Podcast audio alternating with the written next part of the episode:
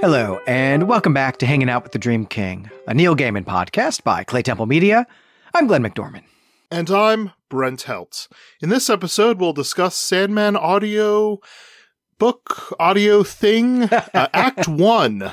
Uh, this is adapted and directed by Dirk Maggs and released in 2020 uh, via Audible. Yeah, it's really not clear to me at all what we should actually be calling this thing. Audio drama, audio play, audio book. I, I, don't really know, but people know what we're talking about. It's this thing Dirk Maggs did for Audible. And this is the second time that we have talked about this very cool production. That first time was as part of our wrap up for Dream Country, where uh, we did those four episodes just a, a few months ago.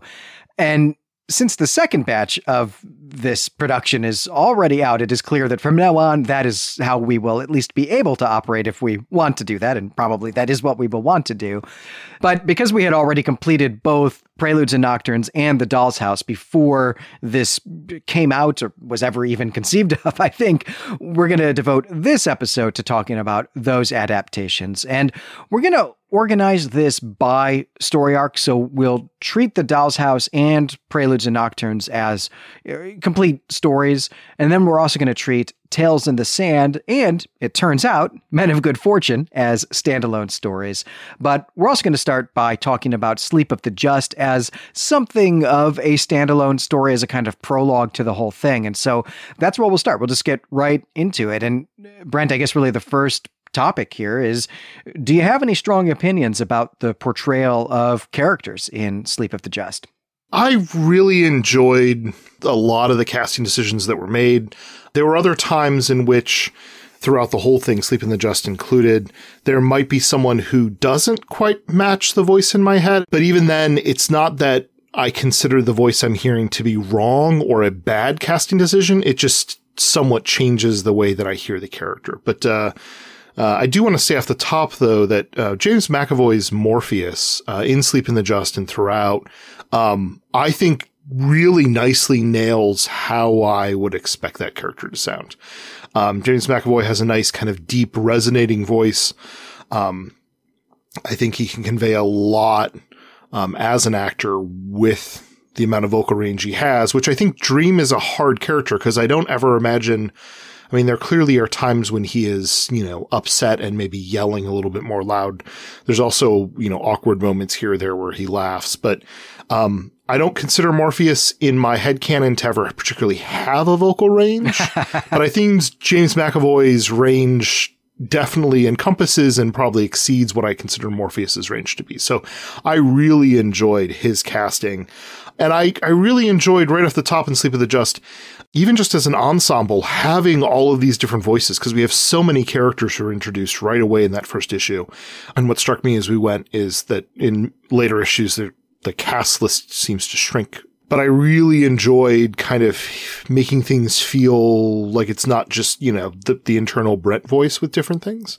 Well, I think we talked about this uh, a little bit when we did Dream Country because we've you know just done this whole thing kind of kind of backwards. But now that I have actually listened to the whole thing, which I had not done when we covered just those four episodes of this, I'm going to stand by my initial reaction, but I'm also going to mollify it a little bit. And my initial reaction was that although I like James McAvoy just quite a bit in just about everything that I've ever seen him in. I mean, he's great at pretending to be Patrick Stewart, that's for sure.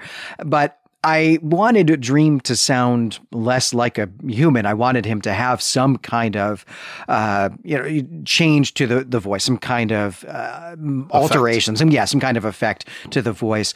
It has grown on me though that he does not, and in fact, now that I've listened to significantly more episodes of McAvoy doing this, I realize he's doing actually a lot of work to try to simulate something like that. And I really appreciate one, the effort and work that goes into that and the skill with which he does that. But yeah, I think it's great. Like I, I don't have an alternative that would have been a better choice. I mean, it's absolutely absolutely awesome. I just wish there was a little reverb on it or something. And that's fair. And particularly, you know, the way the word balloons are done, where it's the inverse, where it's the white text on black instead of the normal black text on white. Eh, perhaps something more alien would have made sense, but I think this is maybe a fair way to not uh, alienate someone who that might have done if you did the effects too much, you know, throughout. But I do want to call out though, um, one voice actor And you know, it's the voice of Wesley Dodds and Beelzebub and one of the guards in Sleep of the Just, but he does a lot throughout all these episodes and does many voices. But Ray Porter, I think, does a fantastic job throughout. Um, his Wesley Dodds, the Golden Age Sandman, is, you know, comically kind of over the top in his delivery, which he should be.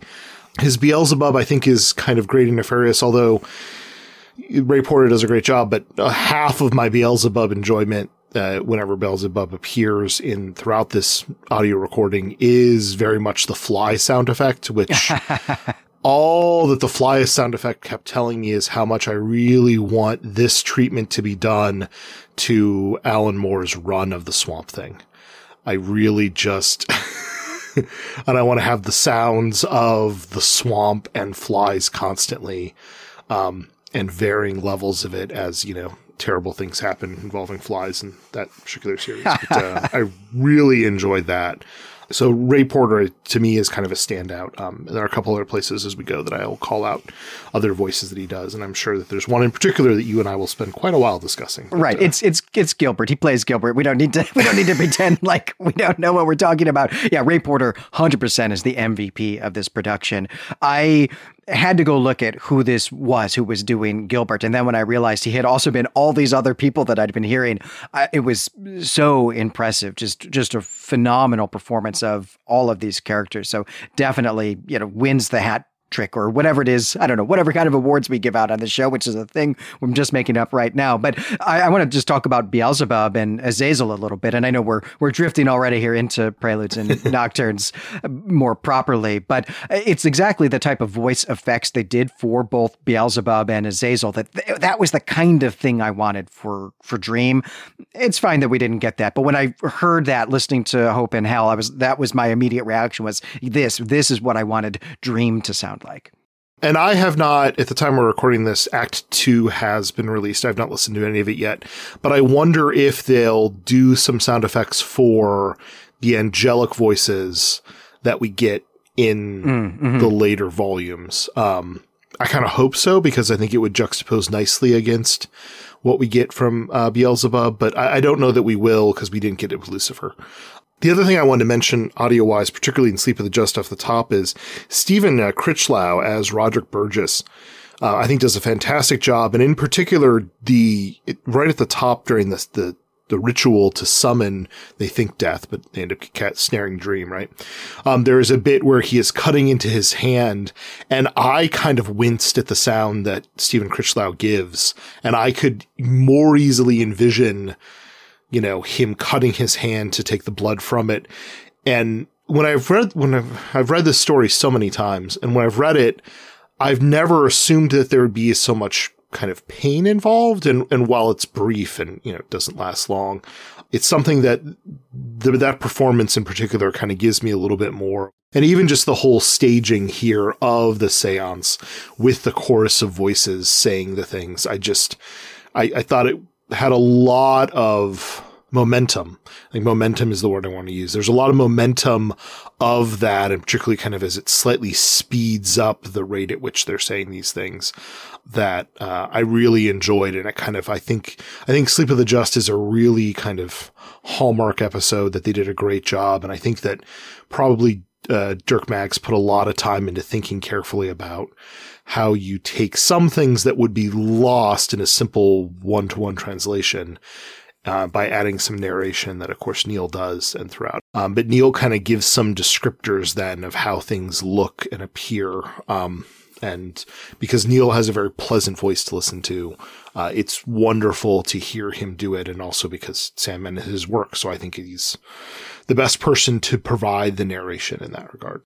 Yeah, I mean, one of the real joys about Neil Gaiman is that he so frequently does his own audiobooks. And although I am a, an eyeball reader first and foremost, I will listen to Neil Gaiman read anything to me. And it's been, I didn't realize that I had actually been missing the fact that there was no way to have him read Sandman to me before, but it turns out I was definitely missing that. That it is just a phenomenal thing to have him reading or you know narrating these episodes uh, to us and you know introducing the you know setting the scene. I guess maybe in some ways playing a kind of Rod Serling type of uh, type of role here and in setting up the episodes in particular, and then walking us through the images. It's just all phenomenal. Uh, but there are a couple storytelling devices or choices here in Sleep of the Just that I I do want to make sure we call attention to. Uh, two things that I thought were really just awesome. And the one was that the story really begins uh, you know opening with the museum keeper. It's really in his point of view actually begin with the suicide note and then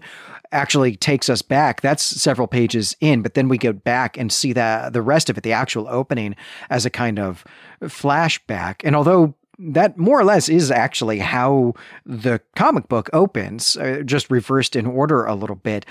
I don't know that I have ever actually read that issue as if it was the museum keeper's story.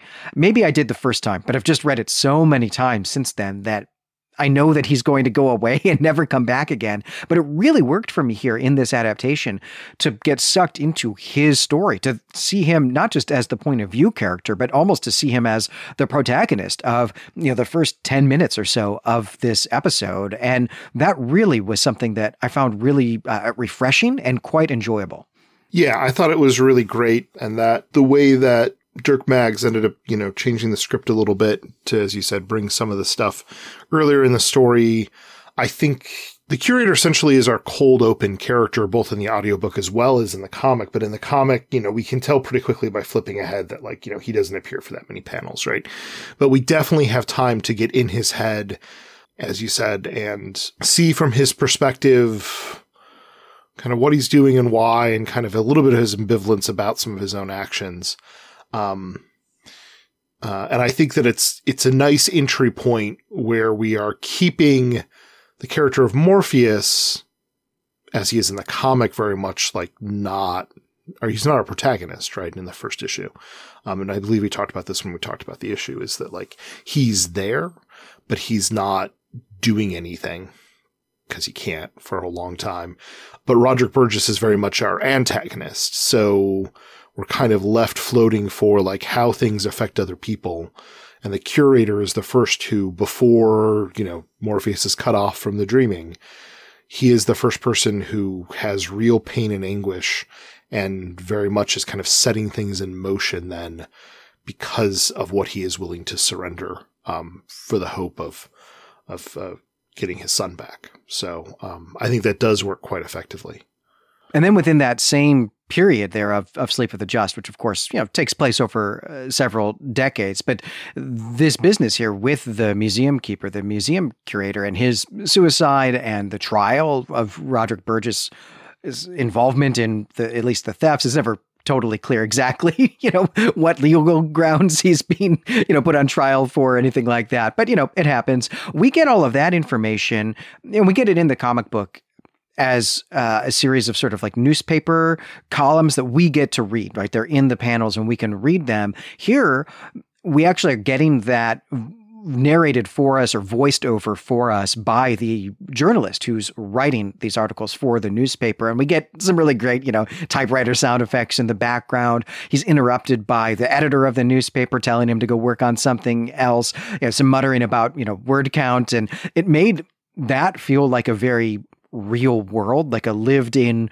world that really for the first time made me regret that we don't have a spin-off about the about Roderick Burgess and his order that we don't have this kind of uh, 1920s British occult story from from Vertigo or maybe we do and I just don't know about it I suppose. But I really yearned for more stories about this world and it made me kind of regret that this is only a prologue to you know the story that we're going to get that actually takes place in the 80s and 90s yeah, no, there's some great kind of pulp weird fiction stuff going on there. And, um, that reminds me a lot of, of, reading some stuff by Lovecraft or, you know, thinking about characters I would put in like a Call of Cthulhu game.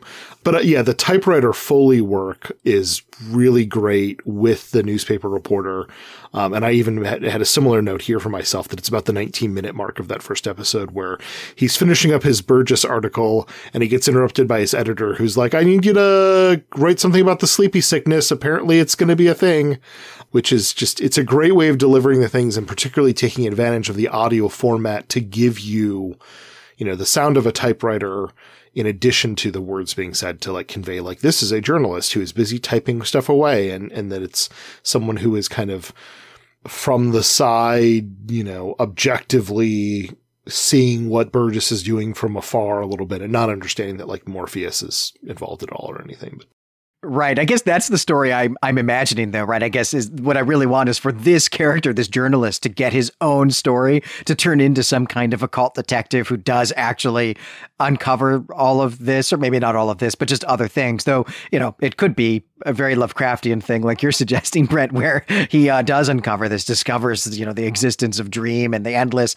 and then goes insane, you know, because because of it, and that's how his uh, his story wraps up. But yeah, I just I guess I want a serial, you know, spin off for for this character as a kind of occult detective. I think that'd be a great story. I do think it's an effective way to take lines that otherwise would have gone to Neil as the narrator to just say like bad things are happening. And instead it becomes still telling and not showing, but it's telling in universe in a way that feels like showing, right? Where you've got, you know, this is a character experiencing these things and typing about them instead of the author just saying, and then this happened, which is kind of the way we get it from the, you know, there, there is a news article or two, but a lot of times it's just the narration box text that we get in the comic itself. Um, but I also think because you particularly, and, you know, to some extent also myself and maybe other people who are listening to this are so used to a newspaper reporter as kind of the character you'd put in a pulp weird, you know, uh, fiction story for the 1920s or any early part of the 20th century or even later 20th century, you have a lot of, you know, bits uh, where journalists are like your entry point because it's like how do we have someone who is not involved at all who can show up and ask a bunch of questions right? Journalist. Yeah i mean there's a real missed opportunity here to have made this lois lane right? Yeah or they or at least uh, lois's like great great grandfather right. Um, so um, although now it occurs to me that i don't know that i know much about lois lane's parents or grandparents well, in Smallville, it's Michael Ironside's her dad, right? right. In Smallville. Um... Well, I think uh, let's uh, let's move on to talking about what's next, what's after Sleep of the Just here, and talk about the the entire Preludes and Nocturnes arc. And again, let's just start by talking about the characterization here, or the the depictions, the portrayals of the characters here. I have a lot more to say about these characters, I think, than I did about the characters in Sleep of the Just. I've already talked about really enjoying, uh, well, we both have, I guess, uh, talked about enjoying the effects of both Beelzebub and Azazel, but I had some criticisms as well. And maybe I'll just start at the, the beginning here and say that I was really surprised to discover that the voice of Ethel Dee is very American because we really only see her in Sleep of the Just, you know, in the UK. And I guess I just always assumed that she was British. And so it really shocked me when we hear her speaking in Imperfect Hosts. And she's very American, very American. Yeah, it was a little disjointed to think of her because I would assumed that all of those people would have, you know, British English voices. Uh, it also then struck me very much. I did enjoy a lot of what William Hope did as uh, Dr. Dee, but, and I think we talked about this when we talked about the issue. Um, at one point when he refers to Morpheus as a wanker, it's just like it, it's, it, it rung hollow and not right for that character in the text of the comic. And it rung even falser for me in the audio because hearing someone with a full on American accent call someone a wanker without like, right just that that's an edit I would have made. Uh, and I don't know if because they didn't want to turn up the language, but it seems like you could have inserted any number of other, you know, things other than wanker there. No, though I, I did quite enjoy the depiction of Dee, but you're absolutely right. That that bothered me as well. I, there was a kind of a, a, question mark thought bubbles coming out of my head as I was was listening to that. But uh, speaking of wankers, Brent, I want to know especially how you felt about the depiction of John Constantine. I thought Taron Egerton was great. That I thought he nailed what I would expect John Constantine to sound like. And I really enjoyed kind of his whole, like, you know, hello, London. Hello, John. How are you? Like, he just, yeah, I, I thought the voice was great. Um, I thought it really worked. You know, some people may be upset that he doesn't sound more like Sting. Um, but, uh, for me, it worked particularly for, you know, this era of John uh, Constantine where, you know, he is, he's not young. This isn't like, uh, you know, teenage John Constantine, but he is not as kind of old and weathered as he is, you know, later. Um, and to me, it just, it worked. And there was kind of a playfulness to the way that he would say things. Um, his conversations with, you know, Chaz in the taxi when Chaz is like, well, what do I call you? And he's like, you don't, you know, you don't call them, um, they call you. Um, but I, I thought he did a great job. What were your thoughts on Taron Egerton as John Constantine? No, I thought it was absolutely perfect. That's exactly exactly what that character should sound like. I mean, just absolutely flawless. Though it did point out to me, uh, you know, listening to an actual you know person voice this dialogue, it it drew my attention to the fact that I just don't think I would be friends with John Constantine if he was someone I knew, which I think is that that kind of goes without saying. Most most people are probably already there, but because I love occult detectives so much, I want to like John Constantine a lot more than I ever actually have and hearing him voiced made me realize I don't think he's a particularly good friend and maybe also not a particularly good person even though he does fight evil in the world and I, I appreciated that. Yeah, no, I think John Con- I mean, depends on the author, and we've talked about a little bit off the air, but I think John Constantine is a very good person who ends up doing a lot of terrible things in the name of trying to have ends justify means. Uh, but I think he's a terrible friend. Um, and I think that being a friend of his is you're in for a heartache. Uh, almost nothing will benefit you, and there's a good chance that you will not only lose life and limb, but that your soul will be damned for all eternity, as will that of like your children and your family otherwise. Like it's just no one should be friends with this guy. I also really liked uh, the Mad Hetty performance.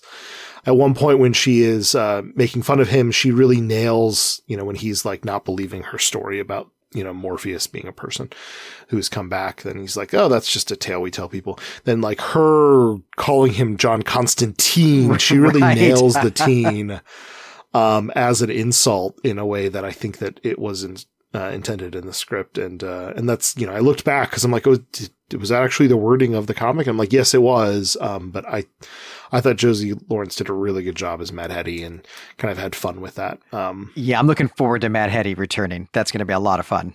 I want to talk about one more thing that I really did appreciate about hearing this rather than uh, reading or looking at this. And that was actually uh, also in A Hope in Hell, where we get the the battle, right? The the the battle here, as it was narrated by Gaiman, this also was something that was much more vivid to me than the original art is, or even just the, the the dialogue on its own is.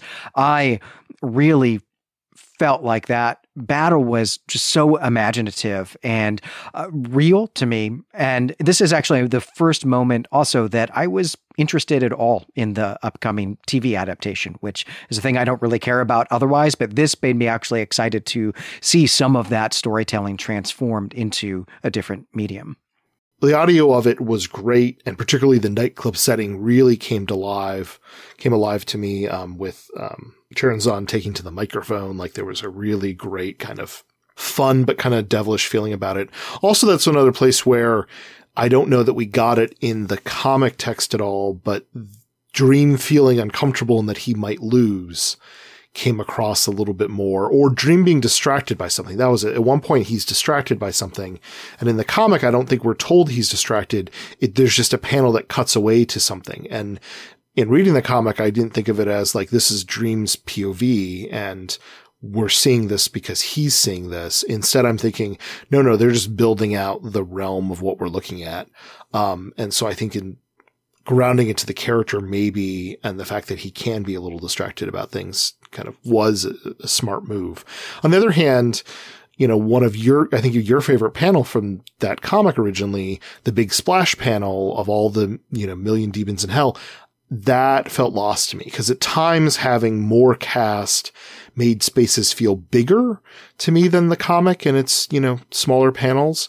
But at other times it felt far, far, uh, far smaller. So we're told that there's millions of, uh, you know, demons and devils throughout hell who have assembled. Um, but it doesn't feel as majestic to me in the audio recording, um, in that, as it does in that one splash panel that we get. No, there's definitely no sense there that this is uh, the missing Dr. Seuss book about hell.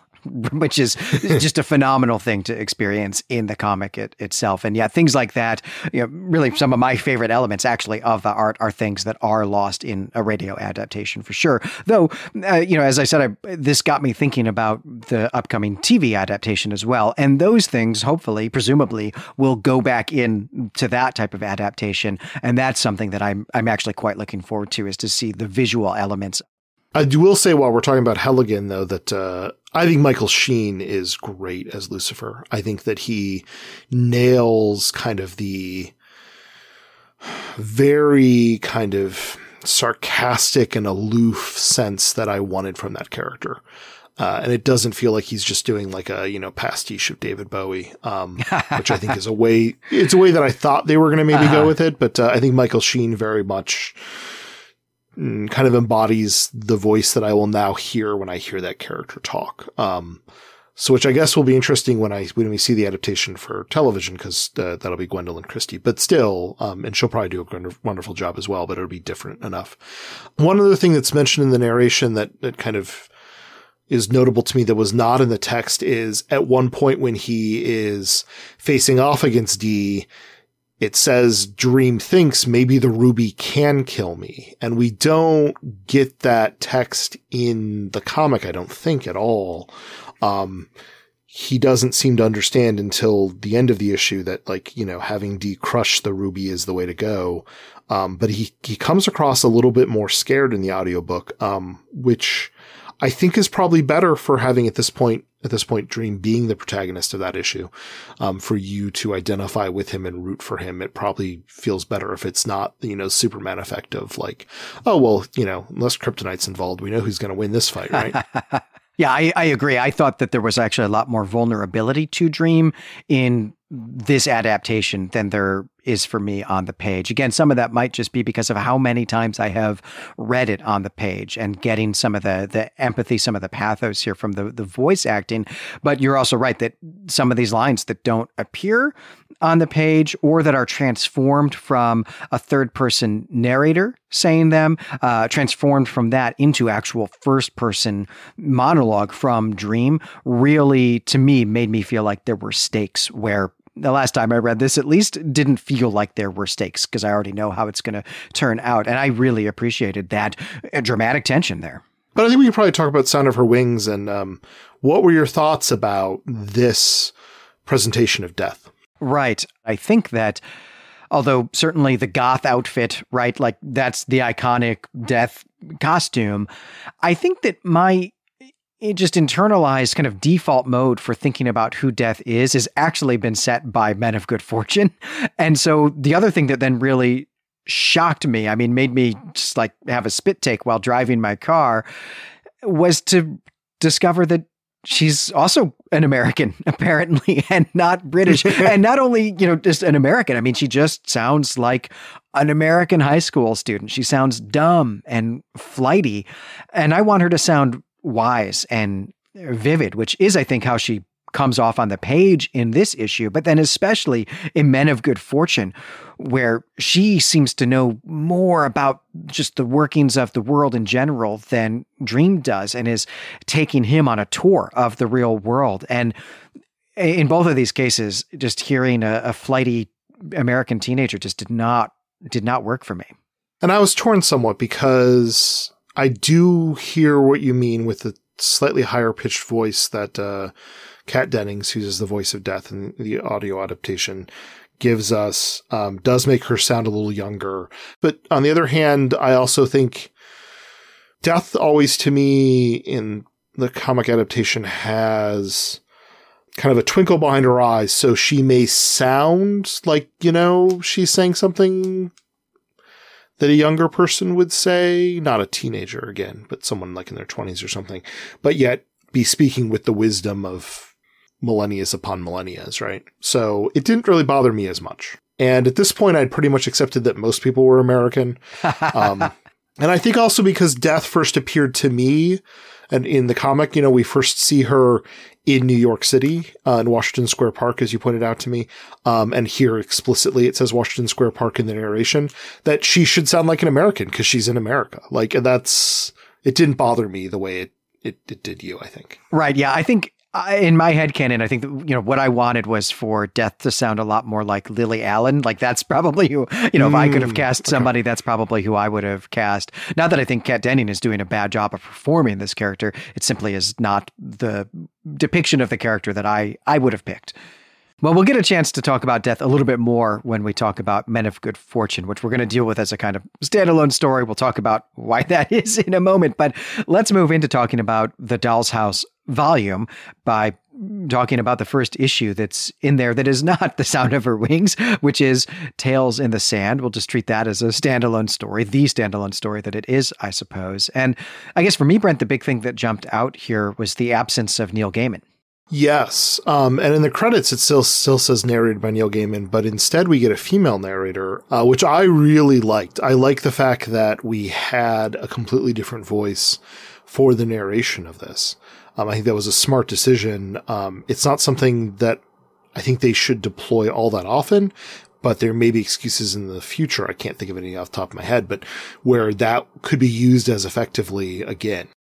Yeah, I agree 100%. I I don't know that I would have really had much of a reaction if Gaiman had been the narrator here, but it was absolutely the right call to use a different character, right? To give us a character who is actually in the world of this story and have that person be be doing the the narrating. That was a brilliant choice and it made this episode really live as its own self-contained world here which then in turn made the whole sandman story just feel so massive which of course it is right? The whole sandman story is taking place literally on you know a stage that is you know has the entire universe all of creation all of cosmos as its its canvas. And just this one decision here made that uh, really come alive for me.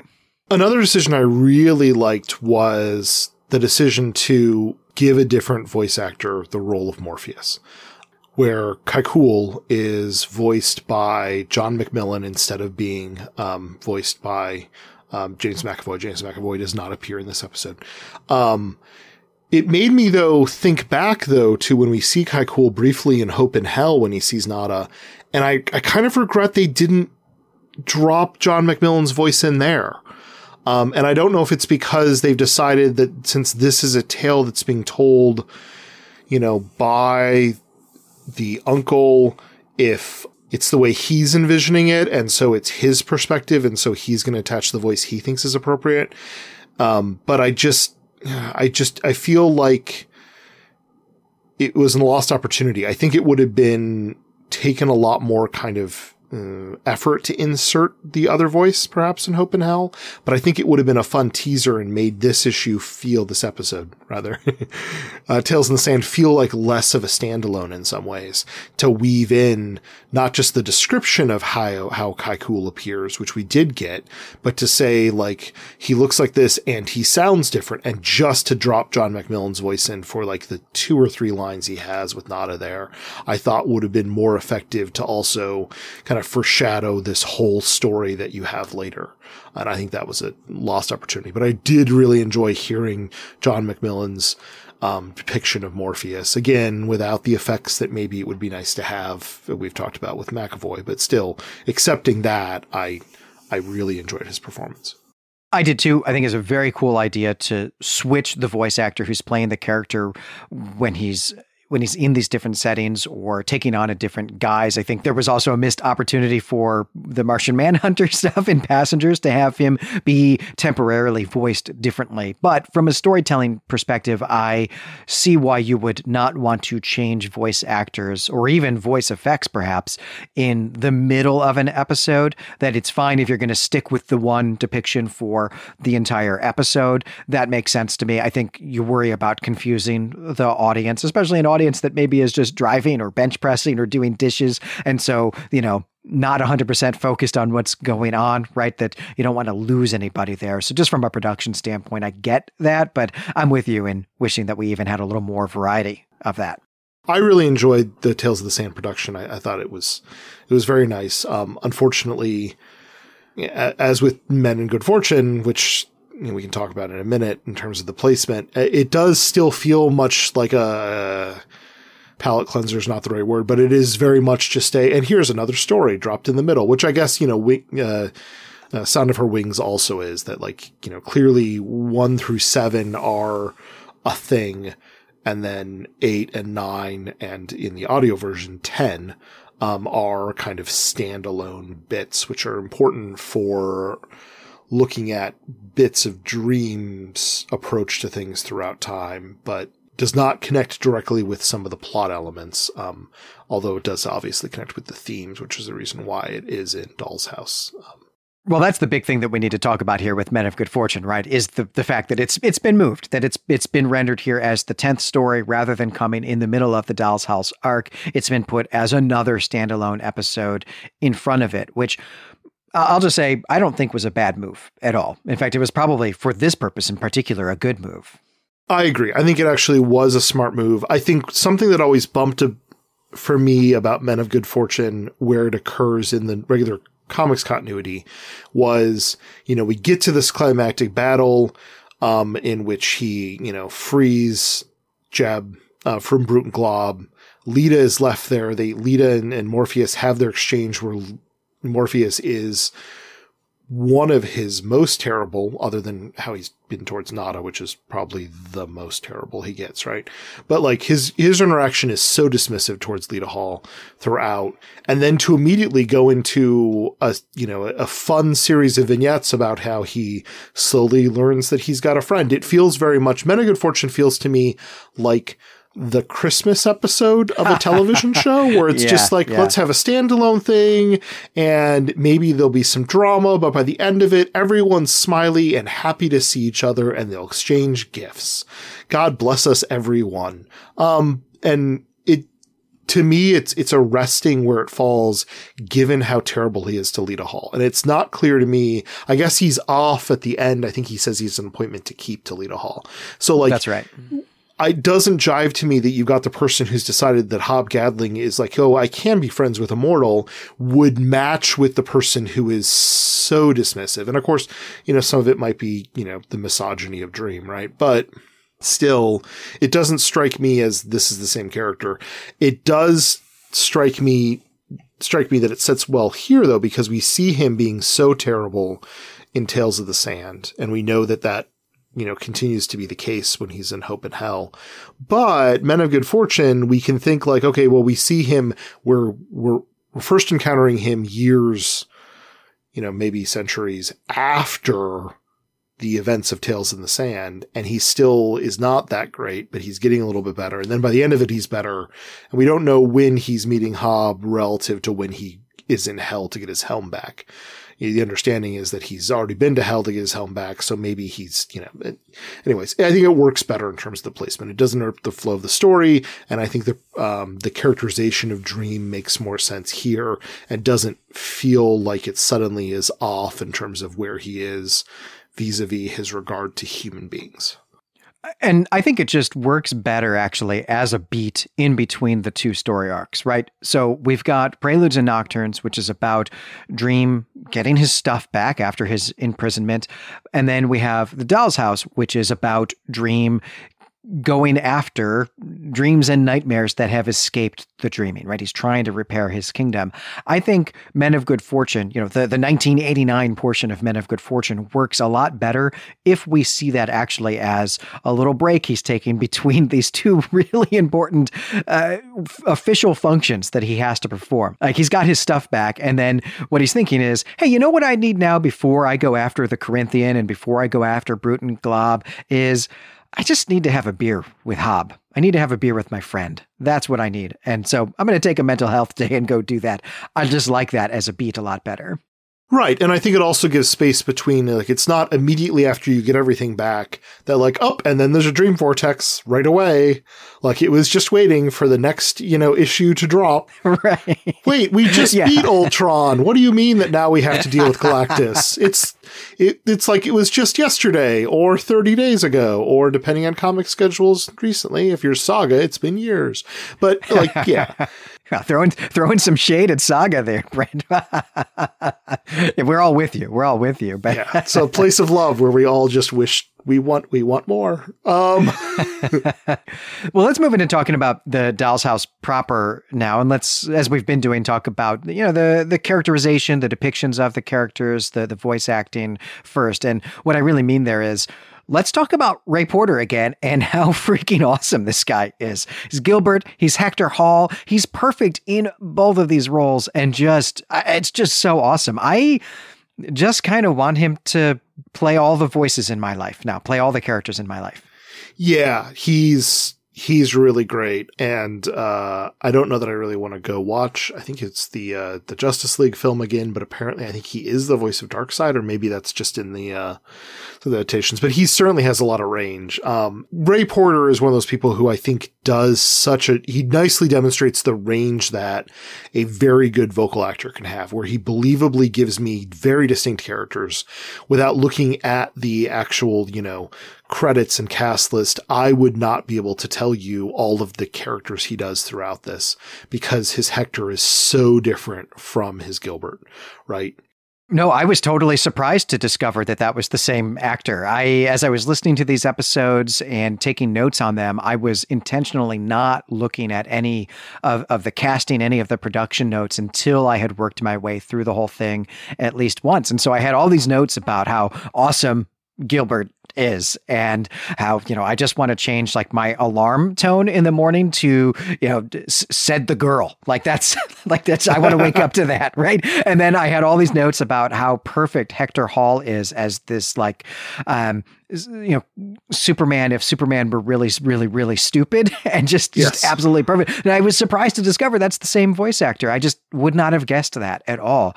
Just just amazing. He's so great. Although his voice for um for Gilbert did remind me of there's a race of anthropomorphic like rhino men in D&D and that's what I envisioned actually when he spoke with that tone is just like he sounded to me like this is not a human being this is an anthropomorphic rhino creature um, but it's it it works no, he was he was absolutely awesome. I loved uh, Brute and Glob as well, and just the way that uh, Ray Porter is playing Hector Hall. I mean, really does sound like he's playing Superman from a 1940s radio play, and then Brute and Glob sound like they're doing exactly the same thing. Like those characters are right in that exact same story. It just worked so well. Yeah, I yeah, it was great. Brute and Glob, I, it, there was a lot more comedy in the Brute and Glob audio performance than I had attributed to it. And this is my failing. It's not the comic is it's, it's there in the panel. I'm just, when I read it, I didn't read it with the comic voices and with the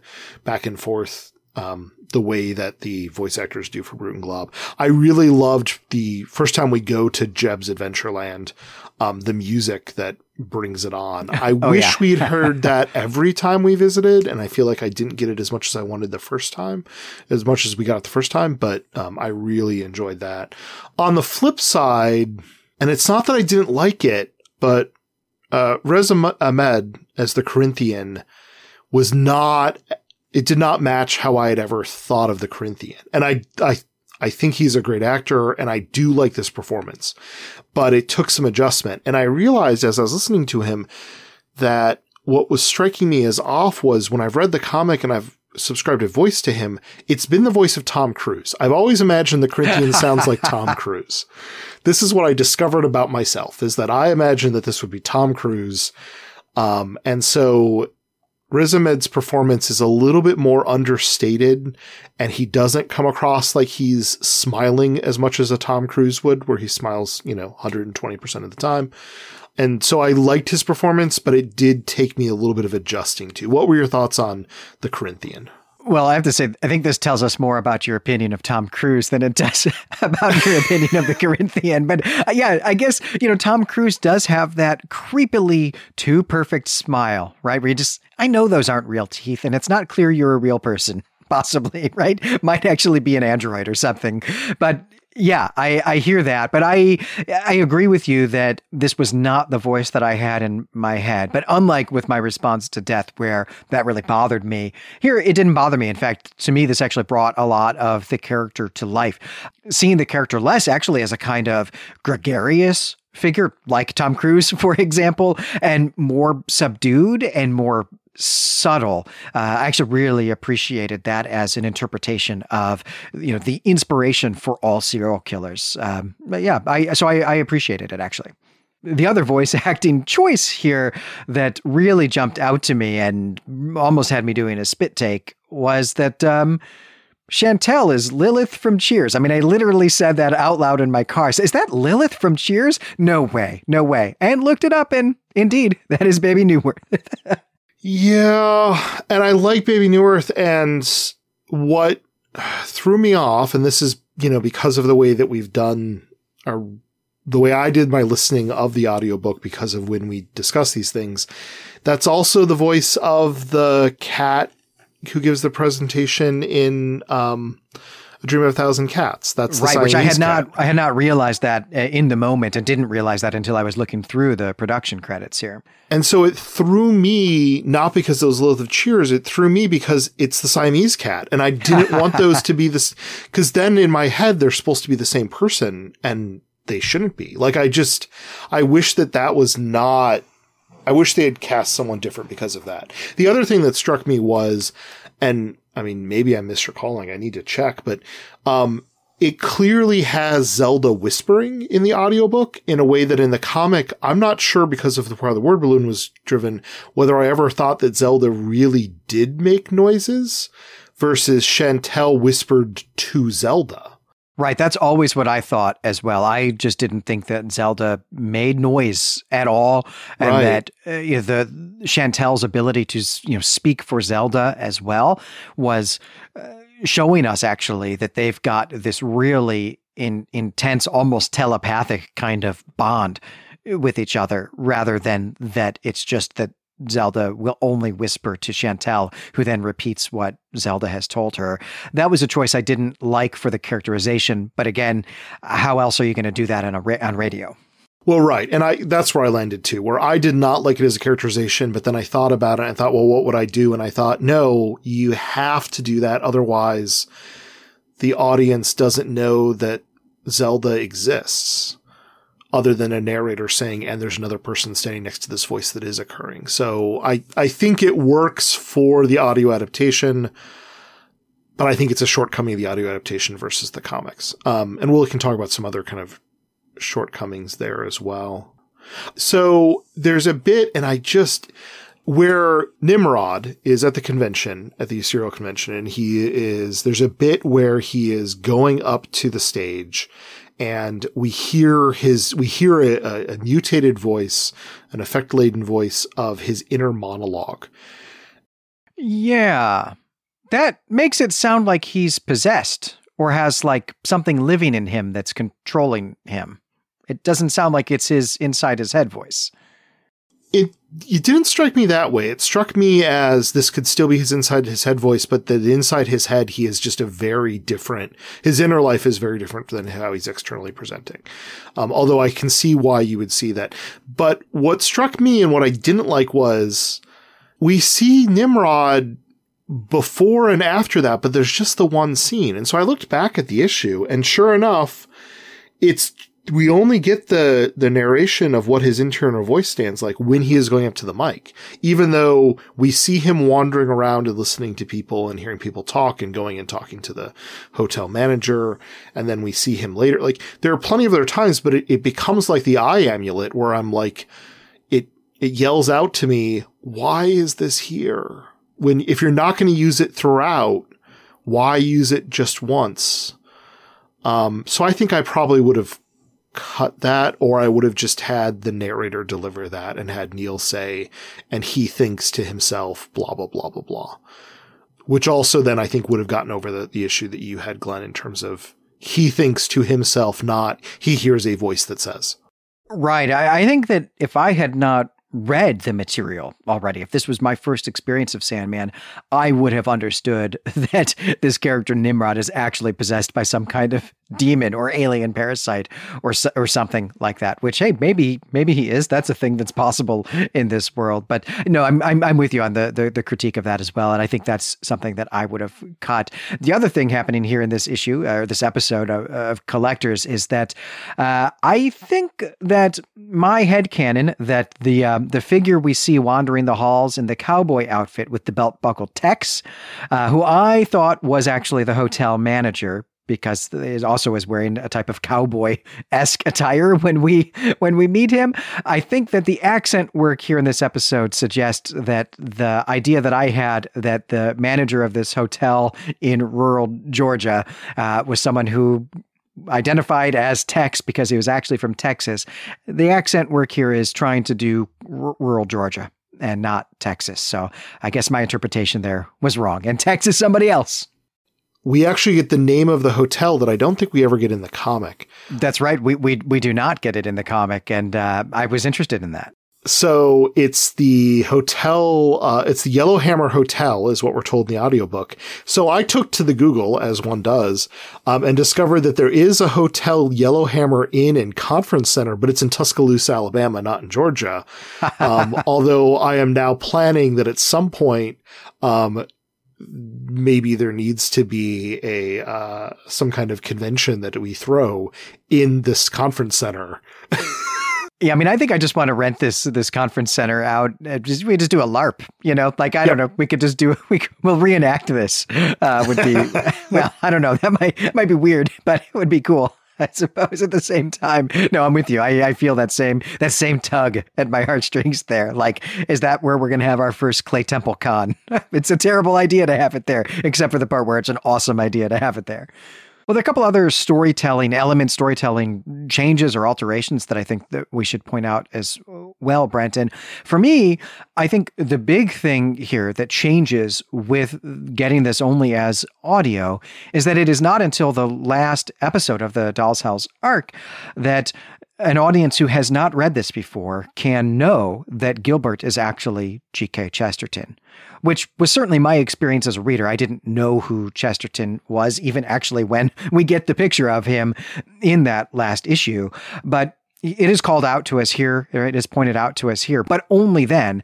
And I feel like Gaiman wanted people to recognize that Gilbert was G.K. Chesterton from the start. So I was interested that there was no move to signal that to us earlier in the storyline.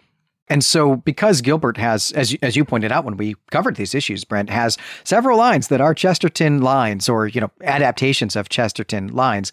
If you're seeing in the art that this is G.K. Chesterton, then you probably also know those lines. And so, there's an element uh, of enjoyment there for you that is, yeah, just missing in the audio adaptation. It's certainly not a, a big deal, and it does mean that, well, really, it just means that people who are listening to this and that's their first entry here are having the same experience we did, which is that we just didn't know when we were 16. We just didn't know about G.K. Chesterton. So we never had any idea of that until we've gone back as uh, adults to, to, to read it. And it's that's been a fine experience. It's worked out okay for me. Matt, I just thought it was an interesting move. Yeah, I, I thought it was too. But I do like that eventually they just say, and he looks like G.K. Chesterton, because that way, if you it's a nice way for Neil and, you know, if he's a fan also, um, Dirk Maggs to signal like, Hey, if you want to read some more stuff written by the actual person who this right. character is based off of, go to your local library and consider getting something like it, it's a nice, it's nice to acknowledge in some way, even though it is a little curious how it's acknowledged. Gaiman does quite a bit of this actually here as we're concluding The Doll's House. So, one of the things that we also spent a lot of time on when we covered this issue is the stack of books, right? What is Rose reading? And there are only two in the art that are named, but Gaiman actually gives uh, a much longer list. There are more books in the pile, but you can't tell what they are. But Gaiman tells us what they are. And the one that jumped out to me, of course, is that uh, he mentions Ghost Stories of an Antiquary by M.R. James. We talked a lot about M.R. James because there are lines from M.R. James in The Doll's House, but um, Gaiman, again, yeah, calls attention to, to that here, says, this is a book people should read. People should read Ghost Stories of an Antiquary. And, well, I agree. People should. Yeah. No, I think it's it's great. It's a nice excuse to put a bunch of stuff in there. What struck me as well is also you know, we talked about this a little bit, I think, when we were recording. In different issues, you'd see different band posters or records. Right. He does call out a specific records at the end, but we don't get that earlier. So at no point do we get the reference to the fact that there's a Cure poster on the wall, I don't think. But we do get a specific reference to a Cowboy Junkies album um, right. in the, car, which is just like, if you're going to spend some time by yourself and it's just, and I don't, I believe this was recorded, it was released during, but I believe it was recorded probably prior to the pandemic. But it almost strikes me as like, by the way, if you're in a pandemic and you just find yourself having to be alone with books and records, here's some things to consider. Yeah, the other musical bit here that uh, was was missing were two opportunities to play some Lou Reed, right? The the one that would have been most obvious, of course, is just in the collectors, right? But that's gone. And I was really hoping that Men of Good Fortune was going to have just some closing music that was just Men of Good Fortune, right? But I get that the rights are expensive for those songs yeah. as well. The other big place where Gaiman is suggesting that maybe there's other art you might want to go check out, the one that I think really actually mattered the most to me is during the tense climax of this storyline, right? Where we're in the dreaming and Dream is going to execute Rose. And Gilbert is there, or you know, Fiddler's Green is there trying to prevent this. And you know, then we get Unity show up and so on. Uh, but I want to read to you, Brent, the narration that we get from Gaiman. And, and in fact, actually, you might want to look if you've got the book in front of you or you know uh, the page on your screen. You might actually want to take a look at uh, at that panel here as I'm reading this narration. So here's what Gaiman says Morpheus's cloak is now a coat, which blows open unbuttoned over black jeans and black boots. He is bare chested, as is the tradition of executioners. And this is sort of on the page, but it doesn't get nearly this much detail. Like, this is not really, I think, what's quite being depicted there, or at least it's not being uh, highlighted that that's what's being depicted here, right? It's not the center of any of these panels where what we're really looking at is, you know, Fiddler's Green taking its station again, essentially. And we just don't really get like a full on body shot of Dream here, uh, you know, this kind of epic pose where we really want to pay attention to this costume change. And so what jumped out to me is that this is actually a description of Severian from the Book of the New Sun by Gene Wolfe. I mean, it's just like literally a description of Severian from Gene Wolfe's magnum opus. And it's possible that this was an illusion that Gaiman always intended. We know, you know, by this point that he had read quite a bit of Gene Wolfe. I don't think they were quite in touch with each other at this point, though we're not far from from that. We're not far from the point where Gene Wolfe is actually, you know, writing the foreword to to volumes of of the the Sandman. But this narration here really emphasizes that this is indeed an allusion to Gene Wolfe. And what really also struck me here is that Gaiman would have recorded this only about a year after Gene Wolfe had died. His friend Gene Wolfe had died. So this was something that was really touching to me. It was very touching to hear this narration. And I, I, I just felt like there was even some bit of grieving for his friend, even in the delivery of of that line so, some of the choices that were made for the audio audiobook very much change the way that I view the scene than was in the comic book. And that is when Dream has defeated um, Brute and Glob and Leda and Jeb are in the basement that, you know, the doors exploded out. And there's a few things that happened. One thing of note was that Jeb asks Dream, can I go? And Dream says yes, and then Jeb runs off. And in the comic, I don't think we see any interaction between Dream and Jeb. Jeb just ends up out of the house and then at the side of the road trying to get a car and gets picked up by the Corinthian. But there isn't, Dream doesn't acknowledge Jeb even as an entity, right? he's angry at Brute and Glob for the fact that they took advantage of this boy's brain, but really just because they did something that he didn't want them to do vis-a-vis him and his power and his realm. Not that they were particularly doing something terrible to Jeb. And he certainly, we talked about this, I think, when we talked about the issue.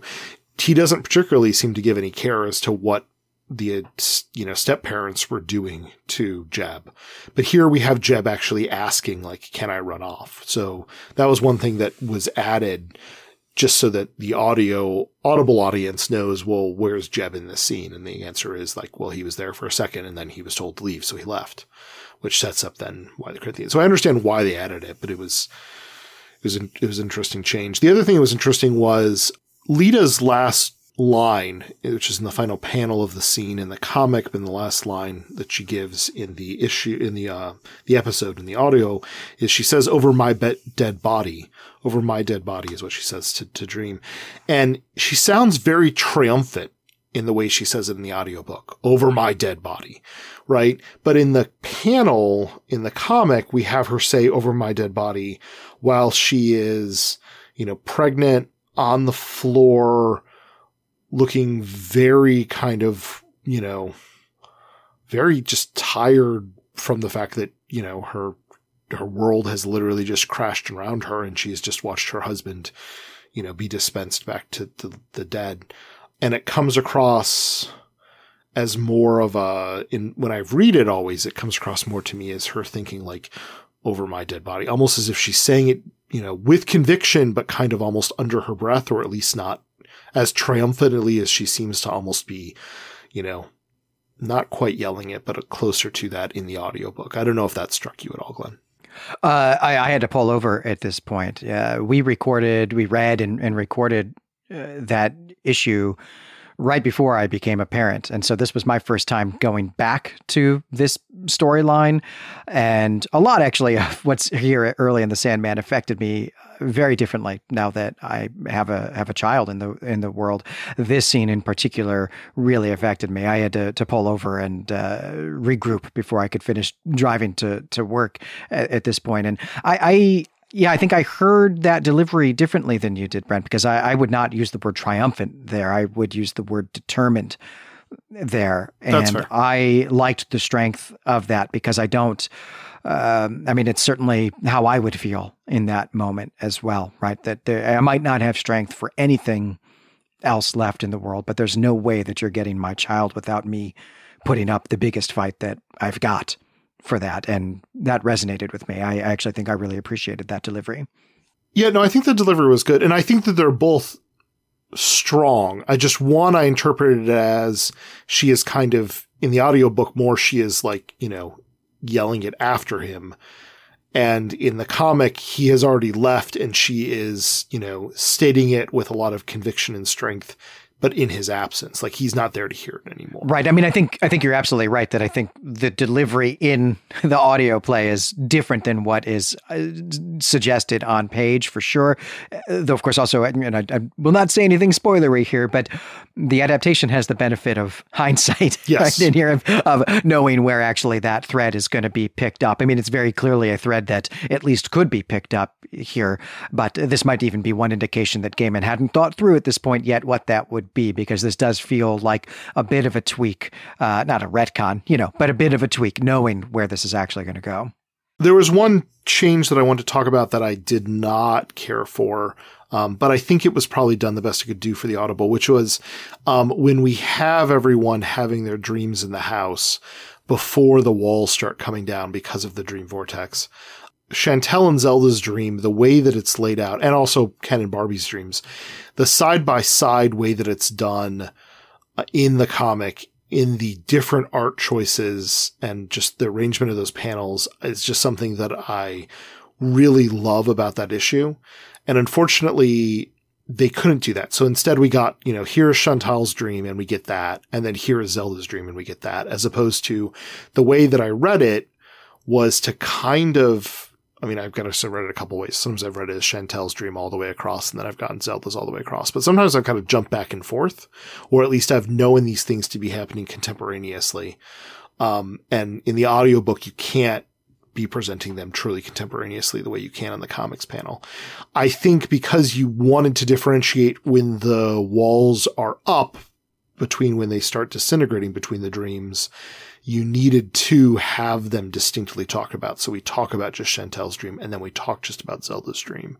But to me, it's unfortunate that you lose that. Also, the differences in art between kind of the you know, um, 1980s new wave artist record label look of Chantal's dream to the like, you know, gothic romance look of Zelda's dreams or the whatever the hell is going on with Ken's art dream versus the like, you know, um, Muppet inspired, you know, Sesame Street kind of dreams that uh, Barbie is having. Um, it's just, it's, unfortunately, I don't think there's anything you can do to differentiate that. Although I guess you could have layered in different um, if you if you decided to have an underlying kind of music theme to more of this you could have done different music but i think that would have been too disjoint, disjointed for a given audience to listen to but it is something that unfortunately is lost in the even when we did this issue we broke the dreams up separately and and dealt with them that way. I mean, I think when you're doing it over audio only, that's the only way that you can you can actually do this. And while we're on the topic of these dreams, we cannot let the opportunity pass by to say uh, Martin Tenbones. Voiced by Ray Porter, and uh, and just wouldn't have known again if I hadn't looked in the credits. Yeah, and and his Martin Tenbones is not at all what my Martin Tenbones was headcanon wise. I think I had him thinking sounding more like a Muppet in my head, but I think because of the strength of his performance, it could be next time I am reading through this and encountering Martin Tenbones again, I instead am going to be substituting in kind of the uh, Ray Porter's way of evoking him um, as more my now head canon of how Martin Tenbones sounds. No, you know, I hadn't thought about that, but I think that it is probably fair to say that the only headcanon voice for me that has changed as I'm reading the comics is the characters that Ray Porter voiced. All the rest of them are are staying the, the same, right? They're going to be the way I heard them, but this one has now uh, Ray Porter has now infected my my brain, and this is how I will be hearing these character voices forever from now on.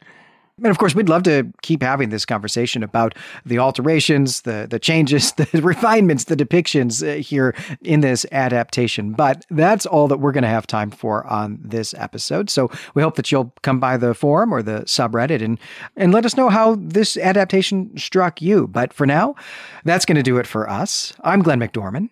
And I'm Brent Helt. You can find us and our other podcasts at claytemplemedia.com. And if you'd like to support the network and get access to all sorts of bonus episodes from across the network, please check us out on patreon.com slash claytemplemedia.